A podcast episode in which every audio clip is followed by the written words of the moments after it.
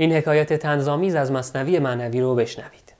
غلاما و بنده های امید خراسان یا همون فرماندار خراسان در حالی که لباسهای فاخری پوشیده بودن و کمربند طلا بسته بودن و بر روی اسبهای زیبا و قیمتی سوار بودن داشتن یه مسیری رو می‌رفتن. یه آدم برهنه و بینوایی که از سرما به خودش میلرزید این صحنه رو دید. پرسید اینا کیان بهش گفتن اینا غلاما و بنده های امید خراسانن. اینو که شنید روشو کرد آسمون گفت کی خدا زین خواجه صاحب منن چون نیاموزی تو بنده داشتن.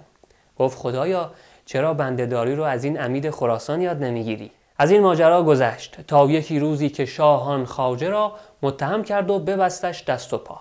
شاه به یه اتهامی امید خراسان رو انداخت زندون و خواست اموالش رو مصادره کنه. خود امید که نگفته که ها و طلاها و کلا گنجش رو کجا گذاشته شاه غلاماشو شکنجه داد که لو بدن. به مدت یک ماه شکنجهشون می‌داد. پاره پاره کردشان و یک غلام راز خواجه وا نگفت از احتمام.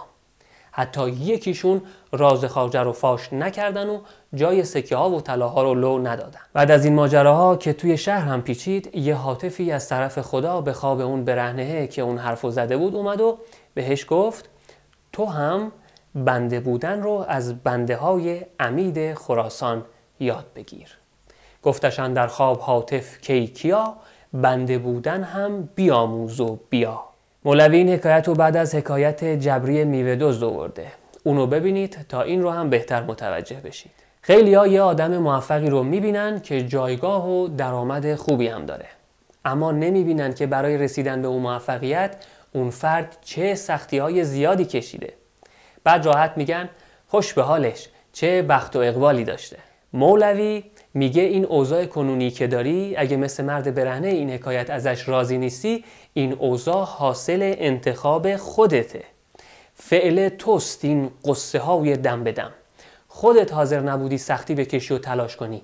بنابراین اینه حال و روزت اگه می‌خوای مثل غلامای امید خراسان در ناز و نعمت و آسایش باشی بدون که رسیدن به این آسایش سختی های زیادی هم داره. مثل غلامای امید خراسان باید اون شکنجه ها رو تحمل بکنی و دم نزنی.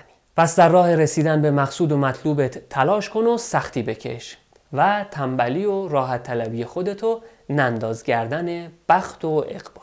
من علی کیانی فلاورجانی هستم. توی ویدیوهایی که هر شنبه توی این کانال شکوفایی منتشر می‌کنم درباره مفاهیم سازنده حرف می‌زنم که در ضمن قصه ها و حکایت های ادبی اومدن.